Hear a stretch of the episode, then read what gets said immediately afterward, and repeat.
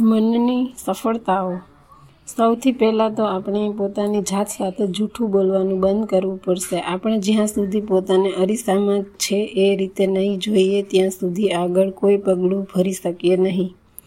એકવાર અરીસામાં પોતાને જોઈ અને જે વાસ્તવિકતા છે એની સંપૂર્ણ સ્વીકૃતિ કરવી પડશે. એના માટે એ વસ્તુ સ્વીકારવી કે જલસા કરવા.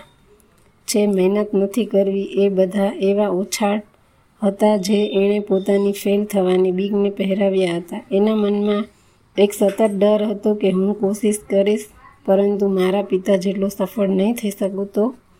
આ સત્ય એણે પોતાને કદાચ ક્યારેય પણ કહ્યું જ ન હતું. પરંતુ આ સત્યના કારણે જે ડર હતો તે ડર એને કોશિશ કરવાથી જ રોકતો હતો. આ ડિફેન્સને વૈજ્ઞાનિક ભાષામાં રિએક્શન ફોર્મેશન કહેવાય છે.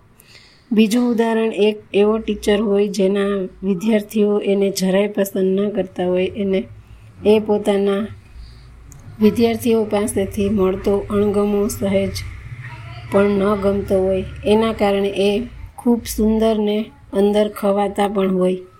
પરંતુ એની પ્રકૃતિ વધારે ને વધારે કડક બનતી જાય. એમનું મગજ એક એવી વિકૃત પરિસ્થિતિ અપનાવી લે કે જેટલું મારા વિદ્યાર્થી મને નફરત કરે એટલો જ સારો ટીચર હું કહેવાઈશ. કારણ કે અંતે હું એમના માટે સારો છે કે સારું કરું છું.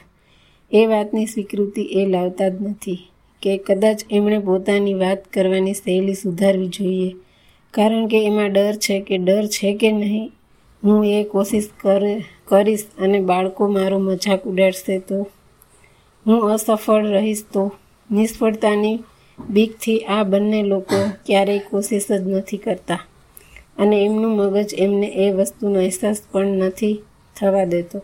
હું અસફળ રહીશ તો નિષ્ફળતાની આ બીકથી ઘણા લોકો ક્યારેય કોશિશ જ નથી કરતા.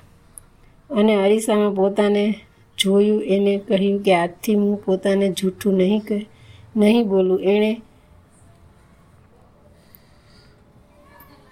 એટલે, એને એટલું જ એટલું જ હતું કે એ પોતાને જૂઠું બોલવાનું બંધ કરે. એક પેપર પર લખો, તમે પોતાને કઈ વસ્તુઓમાં જૂઠું બોલો છો? અને જુઓ, રસ્તા કેમ ખુલતા જાય છે?